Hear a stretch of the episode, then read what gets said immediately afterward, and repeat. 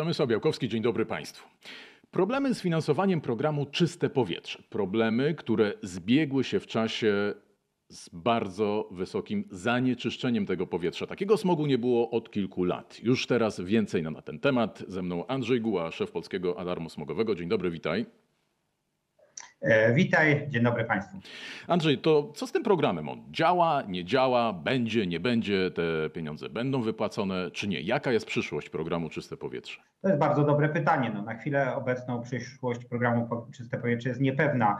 E, zabrakło pieniędzy na wypłaty dotacji. Już w tej chwili kilkanaście tysięcy gospodarstw domowych, które złożyło wnioski do programu Czyste Powietrze, zrealizowało inwestycje, wymieniło stare źródła ciepła, dociepliło ściany, dociepliło stropodachy, wymieniło stolarkę okienną i drzwiową, czeka na zaległe wypłaty. Jeżeli ten kryzys będzie e, dalej trwał, to spodziewamy się, że pod koniec lutego będzie kilkadziesiąt tysięcy beneficjentów, którzy nie otrzymali dofinansowania, nie otrzymali zaległych wypłat, a te zaległości będą wtedy sięgać o 700 milionów złotych. Także kryzys jest bardzo poważny. Tutaj e, liczymy na szybką reakcję ze strony rządu. Dlatego też w zeszłym tygodniu złożyliśmy apel do premiera Tuska e, o to, żeby a, w najbliższym czasie rząd przeznaczył 2 miliardy złotych na kontynuację tego problemu. Dlaczego 2 miliardy złotych? Bo tyle pieniędzy brakuje do maja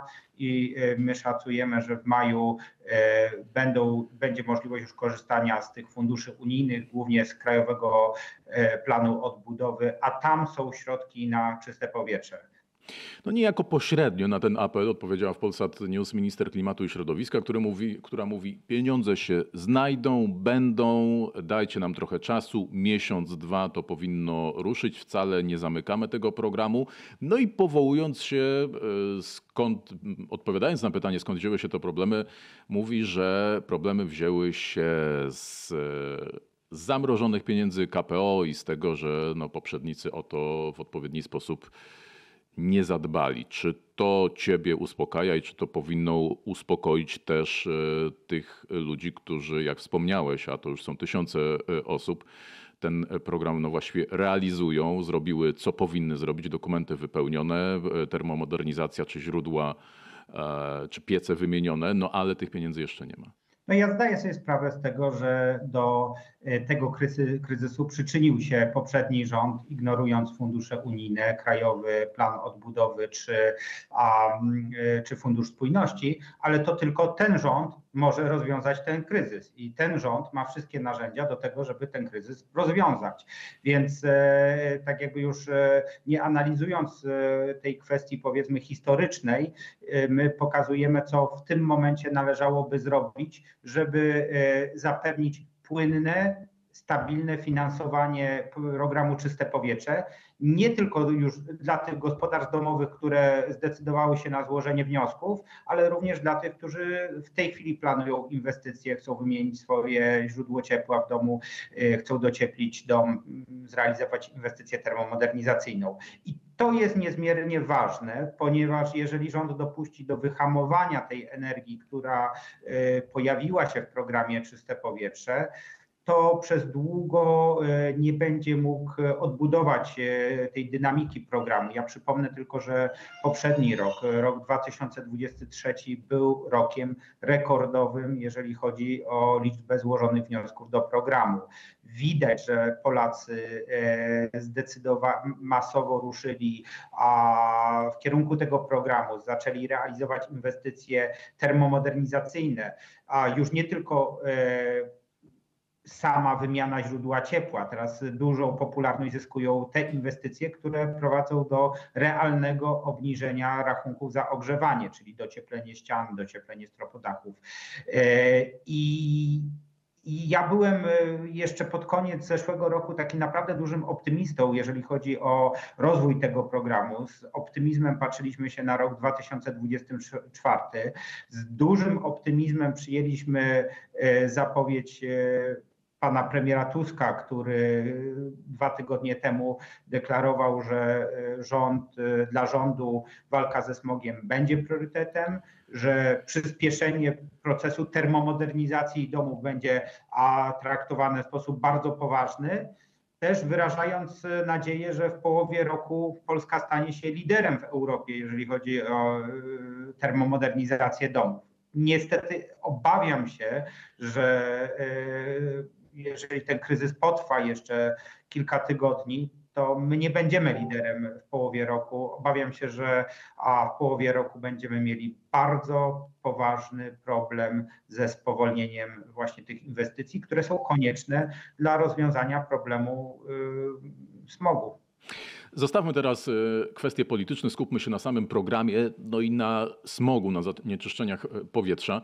E, zakładając, no mówię, taką idealną sytuację, w którym kierunku powinien pójść ten program? Bo to było przecież kilka edycji, kilka naborów, on się zmieniał. Co teraz jest priorytetem, co już zostało załatwione, na czym należy się skupić? To pytanie o kierunek jest bardzo istotnym pytaniem, bo jeżeli popatrzymy się na historię i początki tego programu, to w roku 2018, kiedy ten program powstawał, w 2019, pierwszym roku funkcjonowania programu Czyste Powietrze, nacisk kładziony był głównie na wymianę starych źródeł ciepła, czyli kotłów na paliwa stałe, na drewno, na węgiel, które nie spełniały wymagań, e, wymagań przepisów antysmogowych.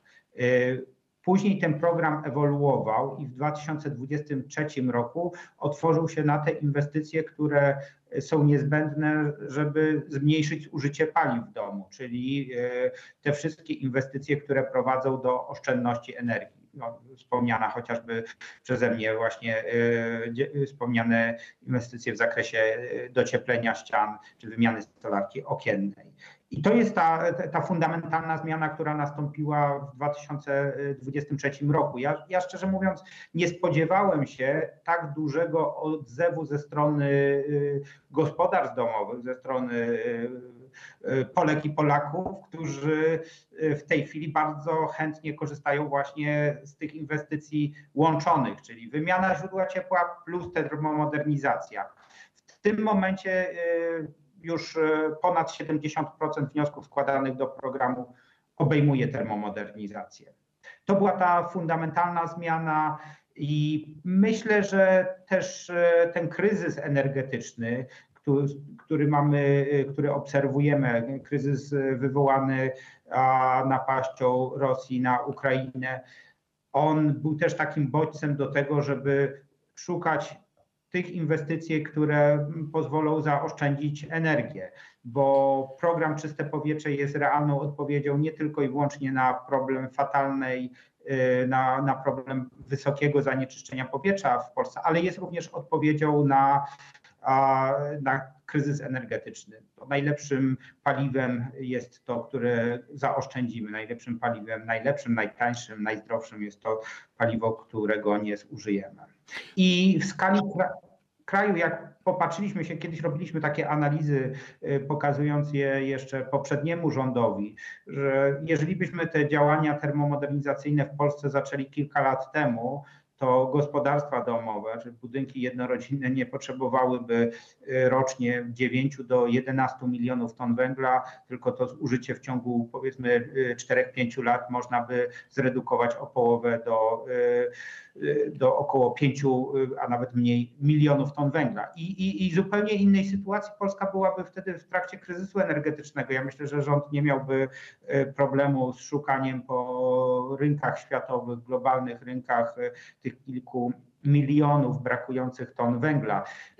Dlatego też efektywność energetyczna, która weszła do programu Czyste Powietrze, powinna być wzmacniana przez ten rząd i tak to też zostało zapisane w umowie koalicyjnej. No dobrze, Andrzej, no to jeśli ktoś teraz tego słucha i pomyśli sobie, no jest świetny program, działa od kilku lat, wymieniane te kopciuchy, jest ta termomodernizacja, kilka edycji, są kolejne, to dlaczego znowu ten smog jest taki wielki? Było parę mroźnych dni, Dawno nie mieliśmy takiej mroźnej zimy, a to też przecież nie jakaś zima stulecia.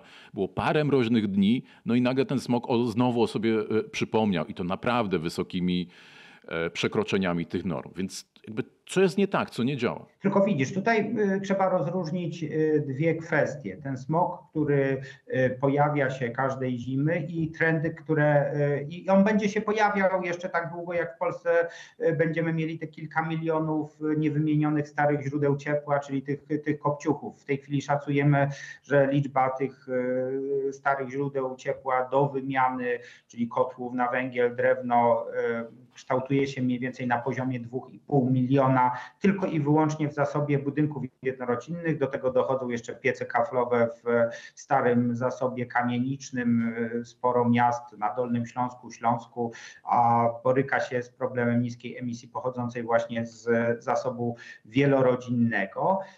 Natomiast warto zwrócić uwagę na poprawę. Dzięki programowi Czyste Powietrze poprawa e, występuje w Polsce. Dzięki wdrażaniu uchwał antysmogowych e, poprawa jest bardzo wyraźna. No, jeżeli przyjmiemy e, jako miarę te obecnie obowiązujące normy w prawie unijnym i w prawie krajowym, czyli norma norma dobowa to jest 50 mikrogramów na metr sześcienny pyłu zawieszonego PM10, a to jak zaczynaliśmy e, działać jako krakowski alarm smogowy e, ponad dekadę temu, wtedy w Krakowie mieliśmy przekroczeń średnio rocznie, to jest 120-130 dni każdego roku. Tyle, tyle dni smogowych mieliśmy.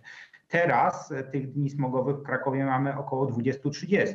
Dlaczego nastąpiła ta poprawa? Ona właśnie nastąpiła dlatego, że weszła w życie uchwała antysmogowa, i, y, i nastąpił bardzo duży i intensywny proces wymiany głównego źródła zanieczyszczenia powietrza w sezonie zimowym, czyli, czyli niskiej emisji pochodzącej z ogrzewania, z ogrzewania budynków. Czyli, czyli trzeba wskazać, że poprawa jest. Natomiast Natomiast my jesteśmy jeszcze bardzo daleko od, czyst, od czystego powietrza w Polsce. E, po pierwsze, e, po pierwsze e, Tutaj jeden komentarz warto zrobić dotyczący obowiązujących norm w prawie. Obowiązujące normy w prawie krajowym, w prawie unijnym są wynikiem pewnego kompromisu i to nie oznacza, że ta norma jest wartością, którą się uznaje za bezpieczną dla zdrowia i życia ludzi. Jeżeli byśmy przyjęli jako miarę wartości, które Światowa Organizacja Zdrowia uznaje za akceptowalne z punktu widzenia ochrony zdrowia i życia ludzkiego, no to wtedy widać, nawet również w Krakowie, jak jeszcze e, daleka droga jest do czystego powietrza.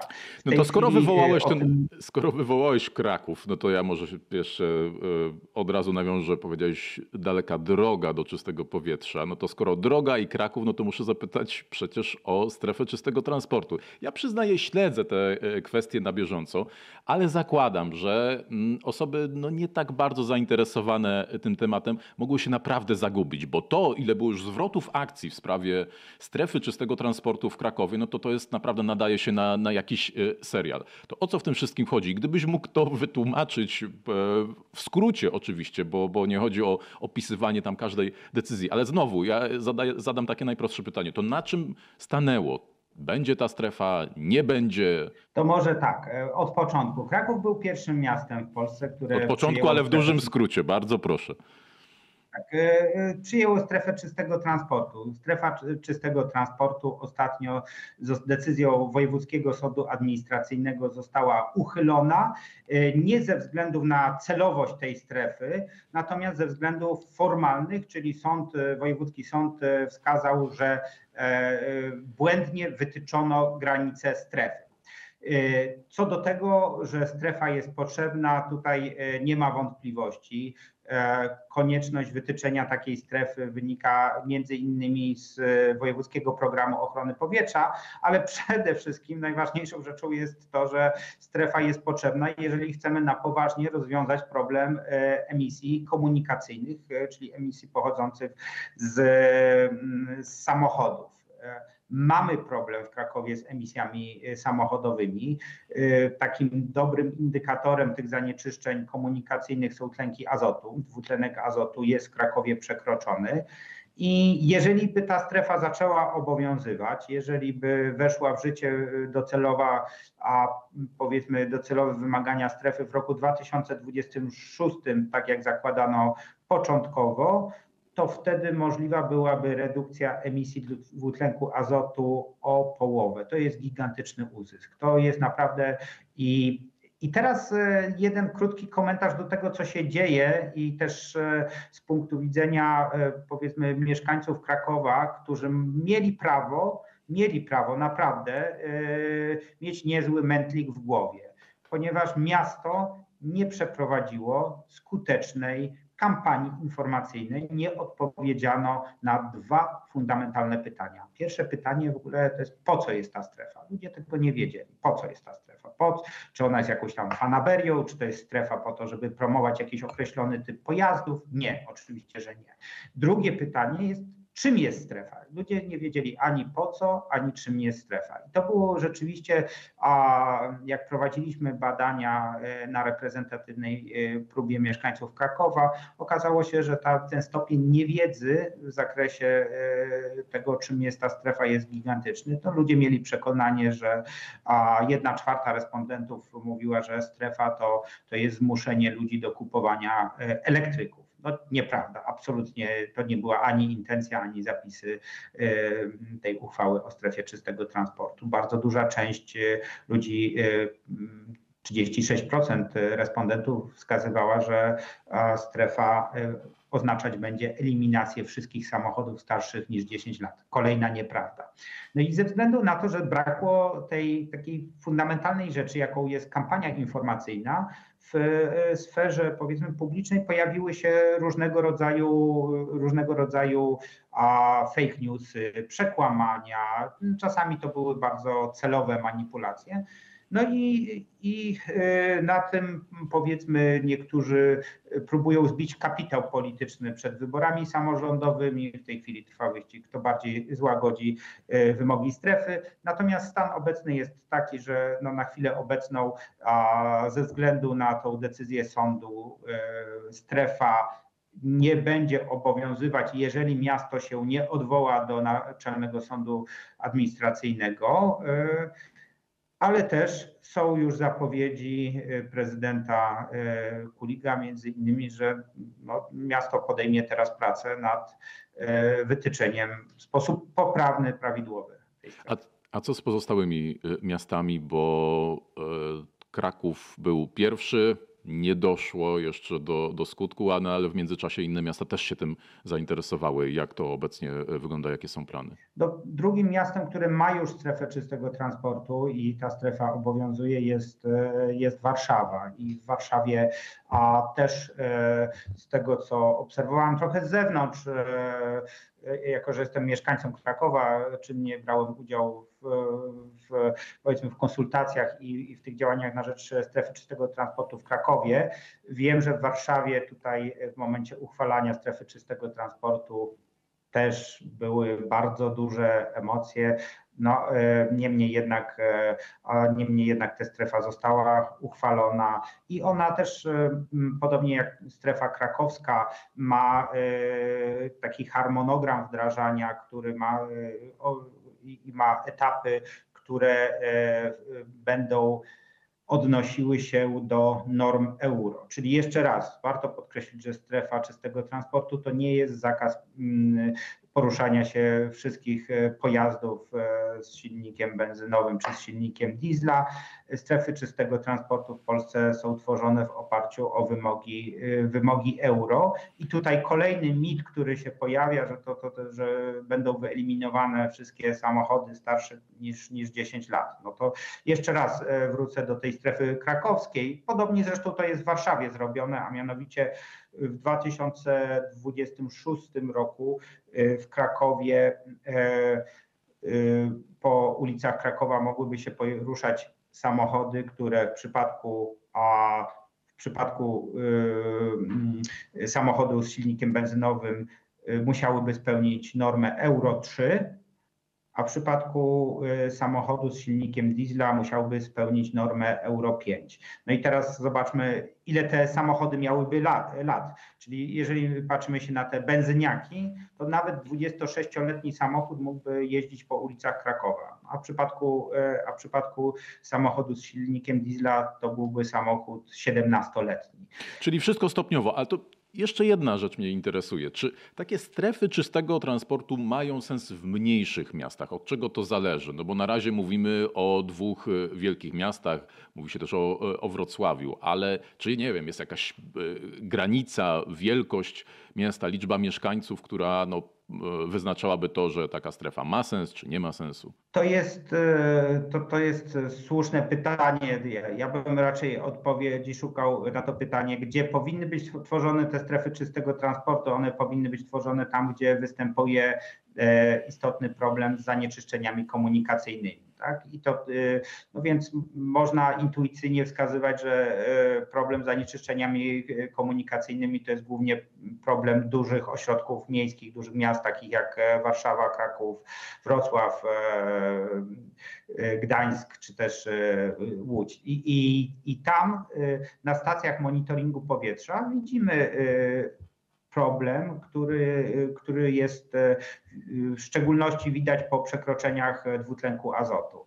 My robiliśmy badania w Krakowie, e, które były uzupełnieniem badań e, oficjalnego monitoringu środowiska i okazało się, że tych 50 lokalizacji, które wybraliśmy do zbadania dwutlenku azotu, a ogromna większość tych lokalizacji nie spełniała norm e, prawa krajowego był bardzo duży, już nie mówiąc o tych normach, które Światowa Organizacja Zdrowia uznaje za akceptowalne z punktu widzenia ochrony zdrowia ludzkiego. To jeszcze na koniec jedna rzecz. No, w końcu coś pozytywnego chciałbym, żebyśmy powiedzieli. I taki pozytywny przykład, który przychodzi mi do głowy, to jest Rybnik. Jeszcze niedawno, ja pamiętam wasze rankingi, te niechlubne rankingi najbardziej zanieczyszczonych miast, najbardziej zanieczyszczonym powietrzem. Rybnik był bardzo wysoko. Jak był ten 2017 e, rok, czyli chyba taki pik, najwięcej mówiło się o smogu, to w Rybniku, Rybnik zdaje się jeśli dobrze e, kojarzę, był e, jedynym miastem, w którym nawet szkoły zamykano, tak bardzo były przekroczone normy i, i to wcale nie jest tak dużo czasu, no, to, jest, to jest 6 lat no i okazuje się, że to da się zrobić. To co takiego zrobił Rybnik, jak można pokazać, że ta walka ze smogiem może być skuteczna? No, e, w Rybniku samorząd, prezydent wykazał się ogromną determinacją, jeżeli chodzi o eliminację głównego źródła zanieczyszczenia powietrza, czyli niskiej emisji. Tam przeprowadzono wielką kampanię zachęcającą mieszkańców do e, skorzystania z programów dotacyjnych, skorzystania z programu Czyste Powietrze. Wymieniono kilkanaście tysięcy starych e, źródeł ciepła, a dzięki właśnie takiej e, determinacji ze strony samorządu i efekty tego są ogromne. W tej chwili e, e, Rybnik też miał, e, tak jak pan redaktor wspominał, jeszcze kilka lat temu, to, mówiliśmy o ponad 100 dniach z przekroczeniami dopuszczalnych wartości pyłu zawieszonego, czyli takich 100 dniach smogowych w roku. W tej chwili ta liczba spadła już poniżej 20 tam, gdzie samorząd się stara, tam, gdzie samorząd y, aktywnie y, pomaga mieszkańcom w pozyskaniu dotacji, w skorzystaniu z programów takich jak Czyste Powietrze, tam widać efekty. Zresztą y, Rybnik, jeżeli popatrzymy się na rankingi programu Czyste Powietrze, takie rankingi prowadzimy od dłuższego czasu z Narodowym Funduszem Ochrony Środowiska, jest liderem pod względem liczby wymienianych wniosków ale, ale do tego naprawdę trzeba takiej dużej i, i szczerej determinacji. Warto się starać, bo, bo jak widać, efekty, efekty są bardzo dobre. No to zachęcamy kolejne samorządy, a pewnie łatwiej mając, mając wzór i, i widząc, że to realnie działa i przynosi korzyści. Pięknie dziękuję. Andrzej Guła, szef Polskiego Alarmu Smogowego. Wielkie dzięki, wszystkiego dobrego. Dzięki wielkie. Ja Państwu też dziękuję, zapraszam i zachęcam do oglądania kolejnych odcinków wideokastów Zielonej Interii. Przemysław Białkowski, kłaniam się, do widzenia, do zobaczenia.